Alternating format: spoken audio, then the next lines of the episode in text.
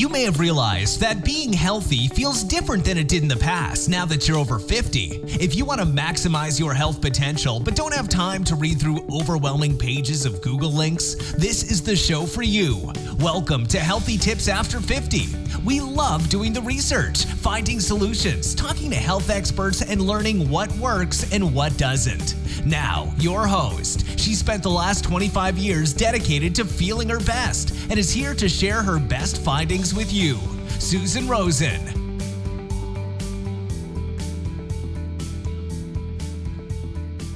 Hello, everyone. This is your host, Susan Rosen, and I have a guest today by the name of, oh my God, I forgot your last, your first name. David. David. I, oh, that's my brother's name. You'd think I would remember that. David Shirazi. And David is a dentist and acupuncturist um, and has a couple of practices in, in Los Angeles. And you also have a research facility. I do. Um, and you also have an inter- some interesting special special I was going to say specialties, but that's not exactly the way that you say it, right? Special practices, focuses, focuses, yeah. areas yeah. of focus, areas of focus that um, that you deal with and work with and help people with. And um, I think personally, um, it it's something that I'm very aware of. Um, and also, I think for most people that are over 50, even if they don't realize it, really could use some help in this area. So why don't I will let turn that over to you, and you can explain all of that, and then we can uh, we can have a little conversation. Well, lovely. Well, you know, I, thank you for having me on your show. The the the subjects that we're going to be talking about directly influence those over 50 so i, th- I, I think it's a it's a good match um, my practice is limited to the treatment of snoring and sleep apnea and TMJ disorders as they're related to many things. Like we were talking before the show about how tension type headaches and migraine type headaches can be associated with clenching and gnashing of the teeth. Um, and I do a form of orthodontics called functional orthodontics, which is sort of like what you would do to someone, to a child, for example, when you couldn't do, let's say, appliances. Like you would use, like for example, functional orthodontics, if done appropriately, can literally cure sleep apnea in a child. What we can't say cure very often in our field. Even taking out tonsils and adenoids in children doesn't cure it. It reduces it if it's inflamed, but it doesn't. Um, it doesn't uh, cure it like like functional orthodontics can.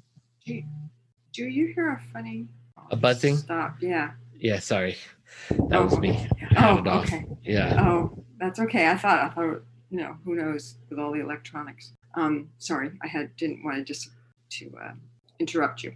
Yeah. No. And and that's it. So Hmm. so my focus is with sleep and you know sleep and, and again i don't say this to be facetious or to put pie in the sky notions. This is uh, i'm a clinical researcher so i take these words very seriously.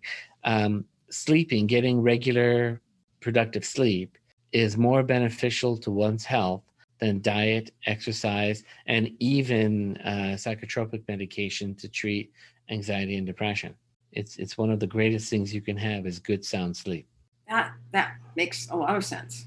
yeah. You know, um, because I think the other the other issue is that a lot of people, particularly over fifty, um, even without those issues, have other issues. I know I I had a period in my life where I was um, supporting my mom, who was in her nineties at the time, and I would end up having to rush her to the emergency hospital at two o'clock in the morning, hmm and then that was that was it. I got no sleep. hmm yeah Um, and then trying to function the next day yeah. you know without it. Well there's two specific stages in our sleep. One is delta one is rem. Uh, delta is where we get over 90% of our growth hormone okay? So in children obviously we need growth hormone to grow but after we've reached our genetic potential for growth we then use growth hormone to repair physically physically repair tissue. Uh-huh, like after a workout after an illness we need growth hormone and with REM, that's where we get our memory consolidation and our emotional processing, right? Ah, Which is so huge. Mhm. And then, like as I was saying, those psychotropic, many, if not nearly all, of the psychotropic meds, doesn't matter if it's SSRI or otherwise, Mm. uh, they actually retard um, REM sleep and actually Ah. cause people to clench their teeth more. Oh, interesting. Uh-huh. So kind of like uh, the opposite of what you what you actually need. Yeah, that's um I don't think that's that unusual Yeah. in life these days. Especially with so many people self-prescribing things. You know, Yeah, do this yeah. or do that or whatever. I mean, I'm just as bad as as a lot of them. So Yeah, I mean, people are just trying to figure things out as they go along. You know, they go to Mhm. their doctor. Um, most physicians will prescribe a medication. mhm. Um, there, there is very little uh, in conventional, what we call allopathic medicine. There's very little. Let's sit down and try to figure out why you're having this problem. There's very little of that.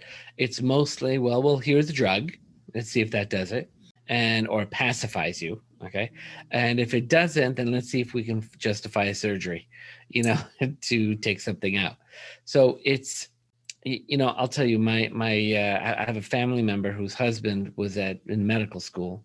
I won't name the medical school, but it's a very prominent medical school, Uh-huh. and it's no different than any traditional medical school today. Mm, mhm. Okay. And I asked him a very loaded question. I knew I was asking him a loaded question. And I said, So are they teaching you anything about diagnosis these days?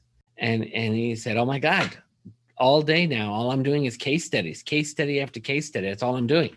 I said, All right, give me an example of a case study. Mhm. He goes, Well, this patient came in and she had these constellation of symptoms, and you know, it turned out to be hyperthyroidism. I said, Okay. So why did the patient have hyperthyroidism? Right and he's got a blank look on his face. And I said, Well, the patient didn't have hyperthyroidism 10 years ago. So why is she in your office today with hyperthyroidism, doctor? And again, like a blank look. And listen, the, the guy had a master's in neurology before he went to med school. He is really smart. Okay. Mm, Yeah. And and my wife is is a pharmacist and she's like the yin to my yang. So she would say, Dave is asking about the origin of disease, right? And he still couldn't get it. So I switched into professor mode and I asked him like they would in med school. Uh-huh. And I said, okay, so what are some of the known causes of Hmm. hyperthyroidism? Mhm. And he goes, well, it could be genetic. I go, okay, less than 10%. What else? He goes, it could be iodine deficiency. And I said, great. And my cousin says, well, what's the answer? I said, well, he just told me the answer or the possibility. Mhm. And and he looked at me like I was crazy and he goes, iodine deficiency. And I said, Well, if the blood test shows the patient has hyperthyroidism, and that's a fact, and you know that iodine deficiency can cause hyperthyroidism, why wouldn't you prescribe it and see how the patient responds? Mhm. Okay. Mhm. Because the alternative is you take out all or part of the thyroid and you put them on a medication like Synthroid for the rest of their lives Yeah, which is and and, and well it well i mean sometimes it's a necessary evil like when people have cancer you know sometimes it's yes. just necessary Yes, yes, but- yes, yes. but uh I, I said you know the thyroid kind of regulates you know female mm-hmm. hormones. So while you're trying to figure it out in six months while you're trying to find out what the right dosage is for that patient her hormones are going all over the place. She's mm-hmm. going mental right? I said imagine that's your wife. Would you want would you even want to live with someone while they're going through all that emotional stuff? Why wouldn't you just give him some iodine? There's no side effects to this Yeah, right yeah. and he to this day we hardly ever speak he didn't like that this was literally over a decade ago Oh no. And, oh uh, no. and, and so it's so but but but you understand he's not unique this is No, a no. common thought process is Yes. okay Yes. so the blood work the the way the patient speaks about their mental health that is the diagnosis and they're very good at finding out you know the exact thing you have going on Mhm, and then when it comes down to actually trying to resolve it mhm, most of the time they don't mhm. they they just want to pacify what's happening you know as an emergency state so and you know once you take a thyroid out you can't put it back in Uh, no. you know And it doesn't grow back either. it doesn't well it can if you leave some of it behind but it's Ah. rare Okay. um and you know once you take a gallbladder out for example Mhm. it doesn't grow back so th- these are things that Yeah. affect like your Yeah. whole I, life I I had my appendix out. Yeah. They don't grow back. they to this day, I'm not sure that anybody even knows what appendixes are there for. I don't. Oh, we know what they're there for. It's Oh, not a yeah. secret. Yeah. Okay. It's um, it's a it's a lymph node. ah, see, I didn't So know that. the the gut, as you know, is our uh, you know it processes food, but it also Uh, everything else too. it's everything else. It also is a huge source of our immune system. Like 80% of our immune system comes from the gut. But sometimes that flora can get, you know, in a bad way. And so you need the purpose of the lymph nodes is to pick up, you know, your immune response and, Mhm. you know, pathogens response and store them up so they don't become systemic, right? So so the problem is sometimes they don't know. The problem with lymph nodes in general is that they don't um if they get stuck Hmm. then th- they have a hard time releasing them without any intervention and so what ends up happening is they can explode Mhm. right Mhm. and then you know it could be very bad if, if it's in your gut and your gut explodes Yeah. Oh yeah. No. No kidding. Yeah. right Yeah. But- well, and I yeah, was that- I was a little kid, so yeah. i'm sorry I was a little kid. I think I Mm, was 10, 12, somewhere in there. Okay. Were you constipated or or always okay okay Mhm. okay Yeah. Yeah. Yeah. I um yeah, it's funny. I was actually I was actually watching one of the um the videos. Actually it's the video, I guess, the Google video that's on your website. oh okay yes yeah, the google and- talk yeah Yeah. And I didn't I didn't actually get to watch very much of it, but I was watching some of it. And it was interesting because one of the one of the things that I guess you you talk about and we can talk about is um, about um, how important it is for mothers to breastfeed. Yeah. Um, and I know my mother didn't breastfeed me. Mm, Um, I don't think she breastfed my brothers either, to be perfectly honest. I have three older brothers. But for me, when they took me, actually, they literally took me out. They did a cesarean mhm. And they did a full hysterectomy at the same time. Okay. So she didn't do anything after I after they took me, oh yeah right? You know, she was Um, recovering yeah yeah, yeah. And back then, you know, we're talking long recoveries. yeah You know, because I'm 66 years old, so Mhm. it was it life was a lot different in Yeah. in many ways but the same in probably a lot of other ones as well Mhm. but um but yeah it was it was it was much much different so Yeah. And and one of the purposes of breastfeeding, in addition to developing the oral apparatus and Mm. learning how to swallow Mm. food and developing your palate, um, but one of the purpose, the main purposes, is to line the gut flora with healthy bacteria. Right. The first year of a child's life, they don't really have an immune system. Right. It's a very very immature immune system. Mm. Um, but it's so rudimentary, it's picked up by the gut right so so th- so for example moms that can't breastfeed you can actually get like goat milk which is almost 100% identical to human breast milk Huh. you can get uh, probiotics Wow. and put it in similac and and give the child um you know some Uh-huh. healthy gut flora um that's part of the that's part of the uh, the issue with it is if you don't have the proper gut flora you can have things like constipation mm-hmm, mm-hmm. because you oh, need it oh to yeah process. yeah and i'm sure i didn't get any of that Mhm. i can guarantee it Mhm. yeah Yeah. so yeah yeah oh well life is fun you deal with what you got right Yeah, it's all. You know, I'm I'm sure we can find people that had it worse and people that had it better, but right. uh, we we just deal with what we have and and Mhm. we we do our best to choose to make the best of it mentally mm-hmm. as we Mhm. can. That's Yeah. that's it's always a choice.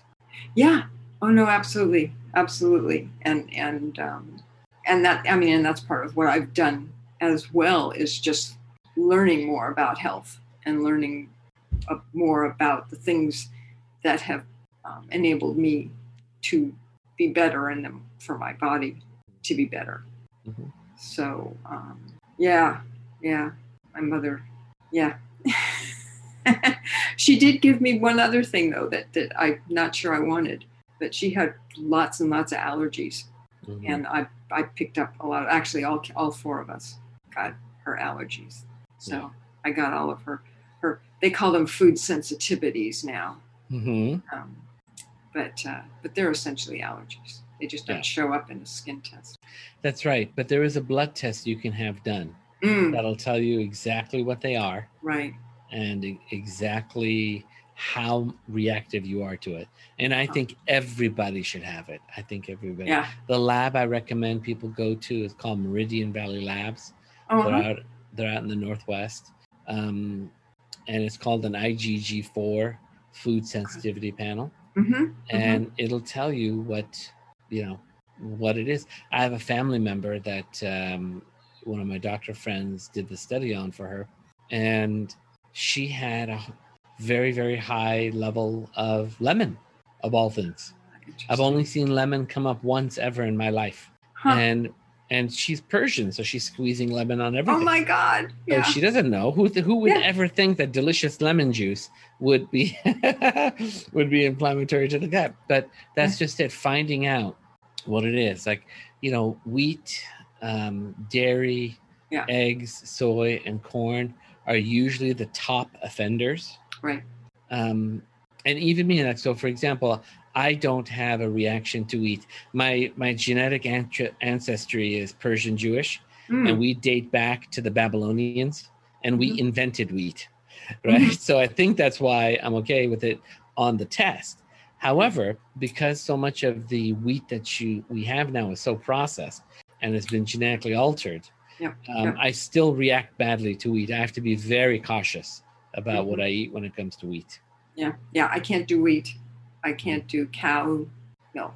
hmm I can do and and but beef is kind of iffy as well. I think it's kind of anything from a cow. But even though I do everything organic, so there's not a lot of, of the chemicals and stuff that are in so many of them. Yeah. But um, but yeah, I yeah those are those are the, the two. I can do goat milk and sheep milk, Good. all that. Beautiful. Yeah, But, I- I- me um, too. And and your body really, very few people have a sensitivity to uh, goat milk and goat cheese. Mm. Some have it to sheep. It's not terribly common, but you can. Mhm. Um, and the reason why you know people have a problem with cow dairy and beef is you know I don't know if you know this, but in Europe they have cows just for beef and Yeah. cows just for milk. Yeah. And in England they have um, cows, particularly bulls, Mhm. just for their leather. Okay, okay, that part I didn't know, but I knew the other. Yeah. Well, the reason why they pick the bulls is because the female cows get stretch marks when they have babies, and that makes the, le- the leather less quality. So they go with males for their leather. Um, but but here in America, the the top uh, consumer of cow products is in the hamburger industry, right? Mm-hmm. And, you know, these are all corporate decisions that were made where they said, well, you know, we need the beef and we need it Mm. to say the same taste. Mm. And, you know, these cows are expensive. How do we lower our costs? It's like, well, if we hybridize these beef cows to these milk cows, then we'll collect milk from them for several years before we, you know, slaughter them and, and make hamburgers. And so th- they they did make a profit that way, but what they've done to, you know, the environment and the climate and Mm. and the ecosystem is really truly unforgivable. Yeah oh no, absolutely. Especially the way they raise them, and and The factory. it's not even. Yeah, it's not even living. I mean, it's so it's disgusting. it's horrific to watch. It's Yeah. horrific to watch. I It I agree, and I hope that this information becomes more widespread and people understand Yeah. um, what's going on. Now, but there is a difference though between pasture raised beef and wild beef. Yeah, Yes. and and not wild. Sorry, I meant factory farm Yeah. uh, beef. Um, I've been looking at some documentaries, and I don't know why this is, by the way, but for some reason, for the last what twenty years, every documentary I've seen Mhm.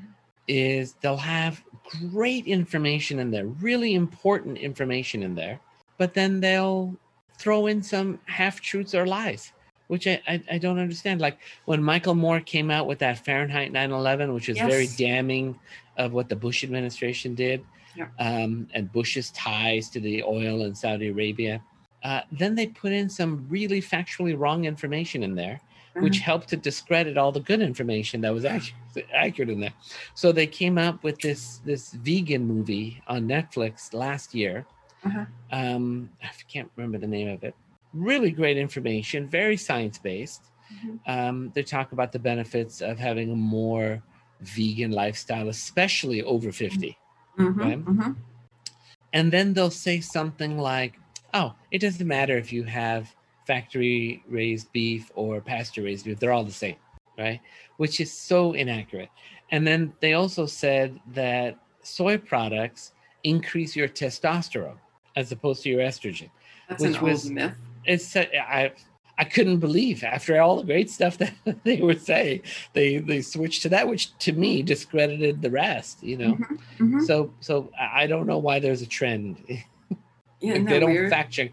It's a document. Like if you're making a fictional movie, you don't need to fact check yourself, right, right? right. But if you're making a documentary, yeah, yeah. ha- have it fact checked. That that is, yeah, it's mind blowing. It really is. So let's go back to the the whole uh, sleeping and and snoring and and all of that because obviously you and I could go on for a lot longer talking about all these other life. Yeah. yeah all these other issues and and i and i actually would love to do that sometime because um, we're obviously on the same page and you have much more information than i do i mean i know probably a lot more than most people but that doesn't take much to do that these days So, what what aspect of sleep would you like more knowledge in? What do you think your viewers Um, would like to know more about? I'm happy to discuss anything. well i think i think probably you know there's a there's a lot of talk about sleep apnea Mm-hmm. Um, I know that you, in particular, have have kind of put it all together with the, the teeth grinding and the and the Oh, yeah. apnea and and um, so many other things that are all in that that area, Right.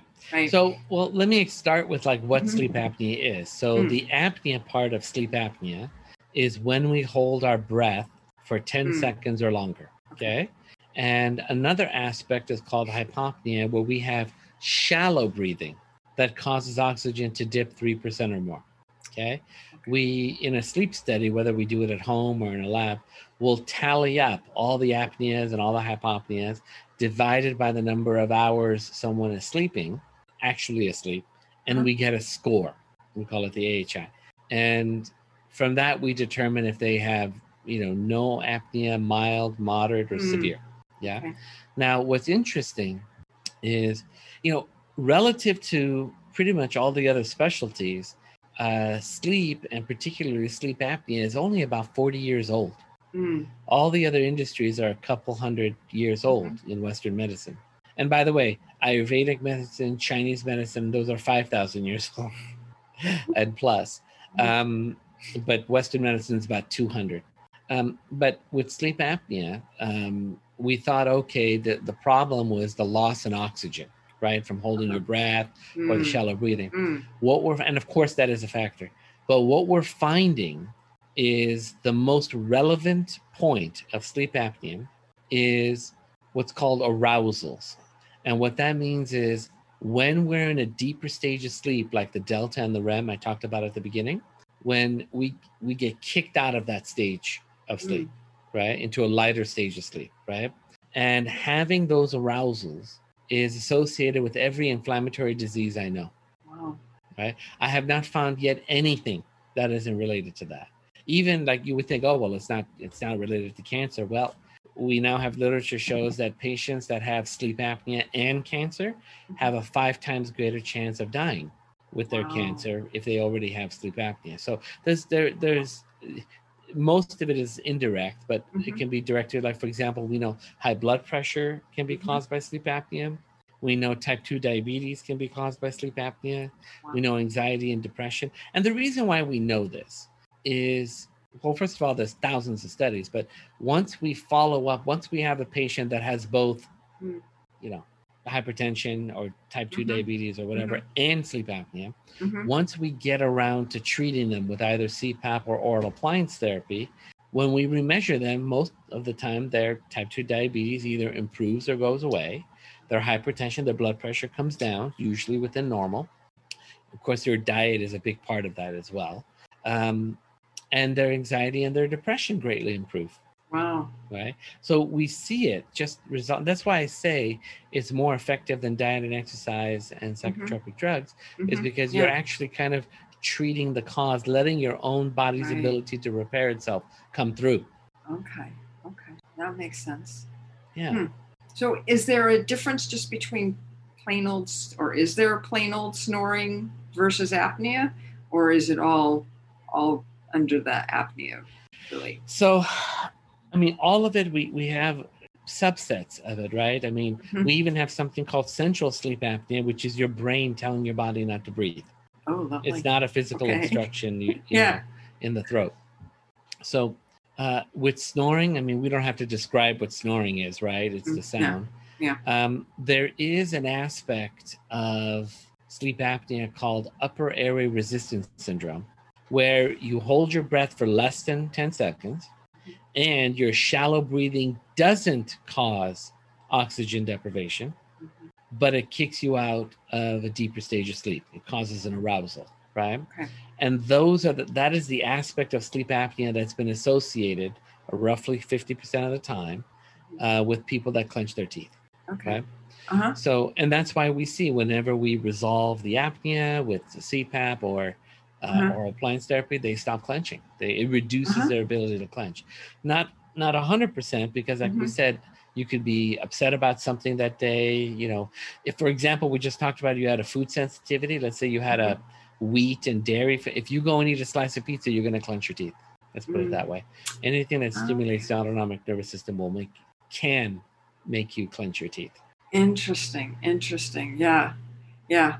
Well, and and it and it also makes sense because, like, for me, and I'm probably not alone on this. A lot of the time, I will get um, more congestion in my sinuses, which means that I'm not breathing That's correct. as well. That's So correct. it, it just goes straight down the down the hill, right? That, that's right. It can lead, it's one of the main causes of people having sleep apnea.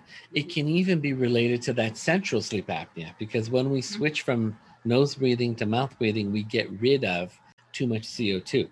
And the only response the body has to restore your CO2 is to stop you from breathing, let your metabolism restore your CO2. Now, coming back to the arousals, Uh-huh. um, there was a study done in, I believe it was Cleveland Clinic with 1,100 subjects.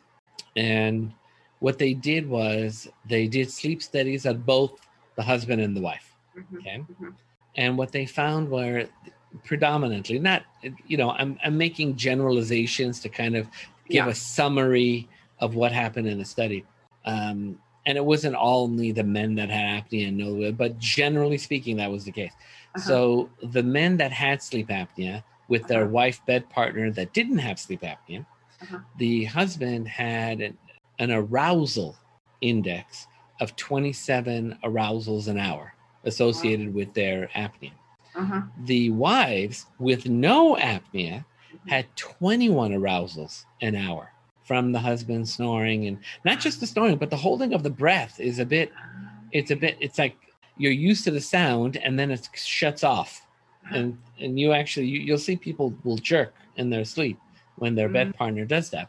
Mhm. so of the 1100 subjects they whittled it down to 150 people that stuck and used the cpap religiously right Okay. Mhm. and they asked their bed partners, okay, who didn't need treatment in anything, right? Mhm. Who didn't have apnea. They said, so now that your bed partner is wearing a CPAP every night, how are you doing? Uh-huh. Right? They're like, well, you know, there's been no other changes in my life other than the machine, and you know, uh, my mood is better, my headaches are gone. Um, my kids tell me I'm a lot e- much more agreeable, and and we we saw a secondary response from Makes the bed sense. partner not being woken up 21 times an hour. Yeah. Yeah. Yeah. Yeah. I mean, they may as well have apnea themselves, right? Uh, it- th- th- there is logic in that. There is yeah. logic in that. Yeah. Wow. Yeah. Yeah, that's that's interesting. Yeah, I don't I don't I know that I snore um, when I'm on my back. Yes, that's most common, Yeah, not on my side. and especially when you can't breathe through your nose. Yeah. Mhm. Yeah. Well, and I do clench my teeth. Yes, that's very common with mouth breathers as well. Yeah. Yeah, yeah. So I would recommend. I would say, you Uh-huh. talk to your doctor about it Uh-huh. and do and do a sleep study for yourself. Mm. Okay. Yeah. There's no harm in it.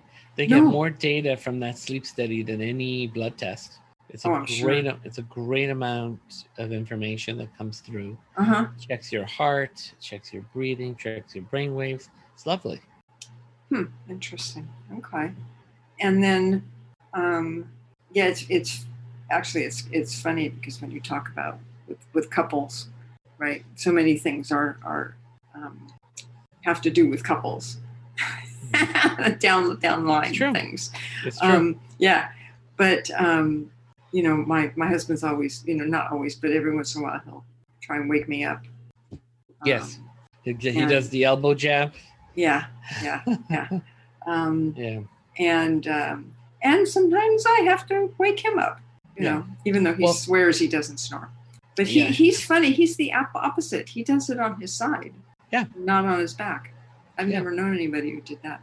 Yeah, if you if you have a tonsillar issue, that could be the case. It is most common to snore more and have apnea more when you're on your back. Uh-huh. Yeah. Yeah. Interesting.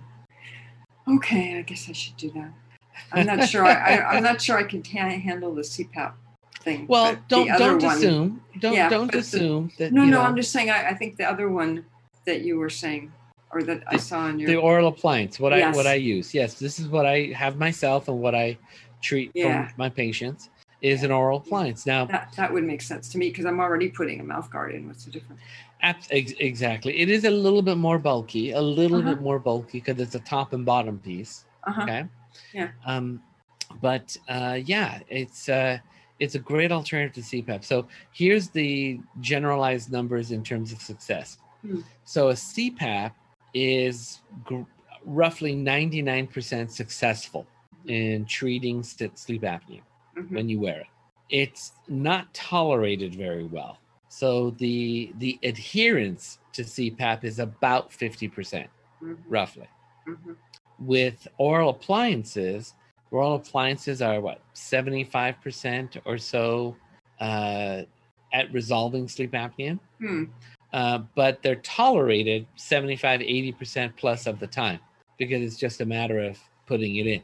Yeah. Right Uh-huh. um, if you can remember to do so. So it's, you know, I always joke in my lectures that it's like the difference between ointment and suppository.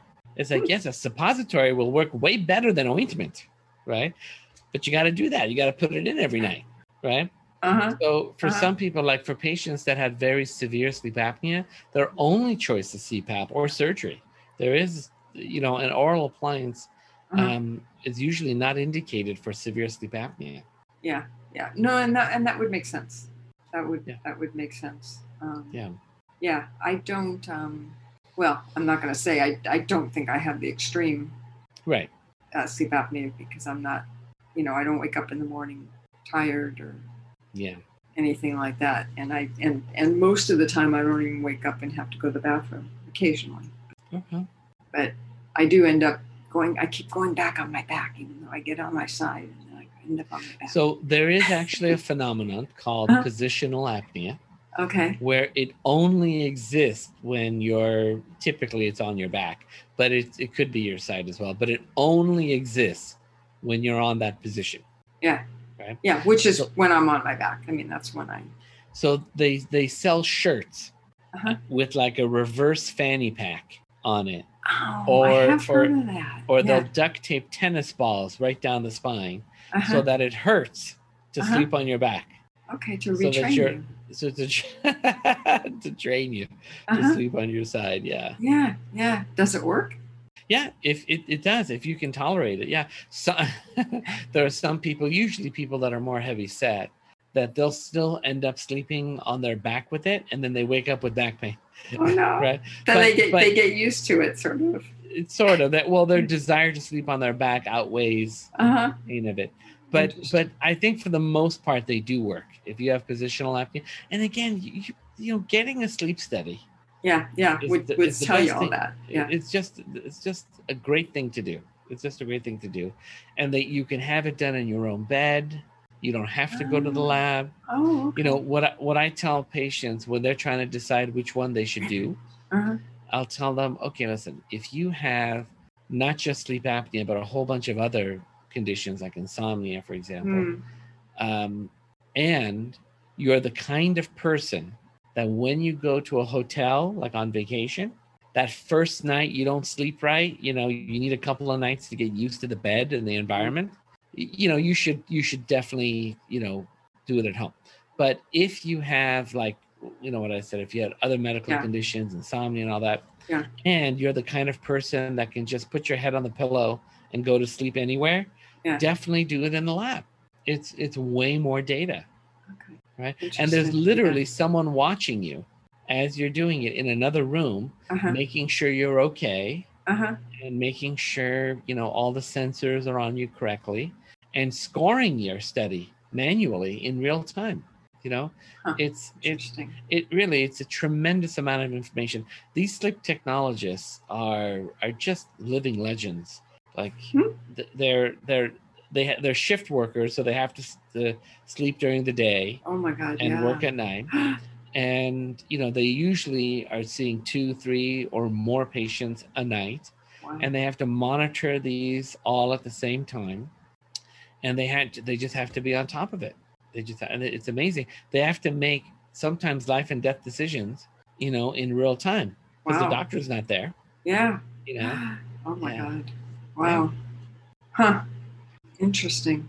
Yeah, I'll have to I'll have to look and see. I have Kaiser, so I don't know what they cover or don't cover. they they do both it's it's been my experience that they actually prefer to do home sleep studies because it's cheaper It, that's what I'm saying. I'm not even sure they would do it at all. So it, it- you know what if if you god forbid had severe sleep apnea that'd be different. you would demand an in-lab study you would demand one Mhm. and they have to give it to you they have and if they don't have it in their facility they have to pay for someone else to do it Interesting.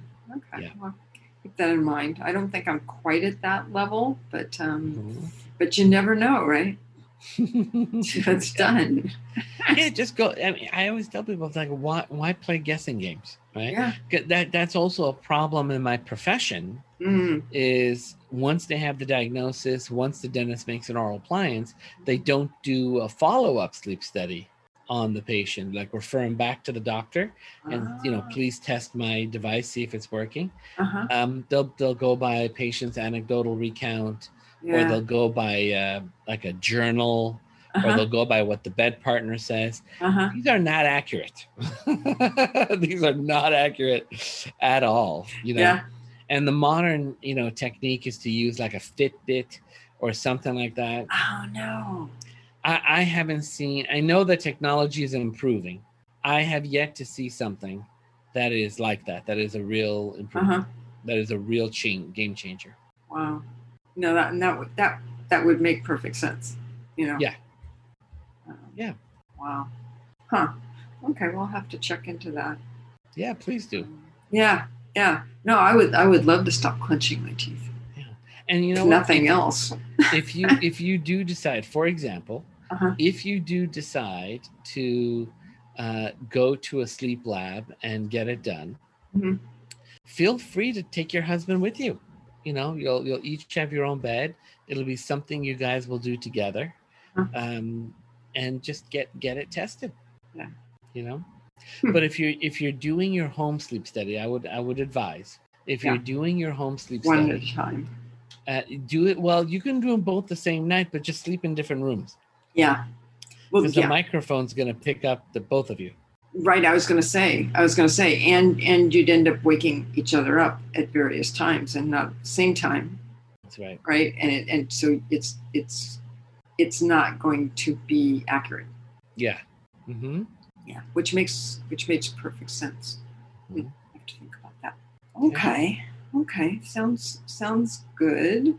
So um anything else? We've been talking for a while. Could probably maybe if you want to do kind of a little wrap up on what Well, you yeah, think so- the takeaways that people should should so just value the importance of sleep Mm. okay know that you cannot monitor your sleep yourself meaning you're unconscious during sleep so you don't know what's actually happening in your sleep but you know well enough to know you've been in your body your whole life you know well enough to know if you didn't get as many hours as you should you know well enough to know that when you got up yeah you're yawning like that, and and you don't feel restored, then you know you you should make a change. You, you know, make sure the room is darker and make sure the room is on the like a little bit on the colder side. Um, make sure the the bedroom that you use is only used for sleeping and sex. Nothing else. No eating. No family arguments. No kids playing in there. Just only sleep. That's it. So so those those are the things you you you want to do what's called sleep hygiene to make sure your your your bed is good. And then if you have a clenching disorder headaches migraines um, and you don't feel rested in the morning they could all be tied in together. The reason why my office and the other 65 offices we have throughout the world are called the TMJ and Sleep Therapy Center mm. is that it's very hard for us to find a TMJ patient that doesn't have some kind of sleep breathing disorder at night. And it's very hard to find a sleep apnea patient that doesn't have some kind of jaw problem because they've been clenching at night as well. So, so you know, that's huh. there too. And if you want more information, on my website, TMJLA. Mm-hmm. Um, you can go there, click on either sleep or pain or orthodontics, and there's a plethora of great information. Yep, yep, yep. And I will put um, I will put that link in the show notes as well for people. Wonderful. Well, thank you for having me. It was delightful having this yeah. chat. Thank you. Thank you. I've learned a lot. Okay. So, okay. um, you know, which of course is all I ever care about. But yeah, but it's also it's interesting because I think I think you know even though we were talking about oh okay for people over 50 but I really think that it applies to people of all ages. And really the earlier you can get this taken care of you know and under control um, the better off your life is going to be so, i agree. yeah I so agree even yeah yeah so even if and, people are over 50 listening you know hell if you've got kids or whatever and you know turn them on to it as well. You know i'll i'll even add this since you mentioned kids. Uh, remember those two stages of sleep i talked about you know delta and rem? In adults combined they're supposed to make hopefully 50% of our sleep okay, okay. in the infant those two stages of sleep make up nearly 100% of our sleep we have very little stage one and two and as we get older we start creeping up more stage one and two but like even a pre-adolescent child is going to need more delta and REM than an adult will. And when they have even a little bit of apnea, it has a much more profound effect. A little apnea in a child is like severe apnea in an adult. Wow. Yeah. So thank you for bringing that up. Yeah. Interesting. Mm-hmm. Yeah, because there's also a lot of people, you know, who watch this who have grandkids. Yes also. Yes, absolutely. So, anyways, okay. Well, um, let me just finish off by saying that I am not a doctor, and this is not medical advice, you know, per se. And absolutely, yeah. And that if you are having any of these kind of issues, please go see your own doctor. Yes. Um, and and if you're not getting any help there, then go find another doctor who can at least help you or who specializes in this area. I agree. So that is it for today. And thank you very much for joining me for this. I, I do appreciate it.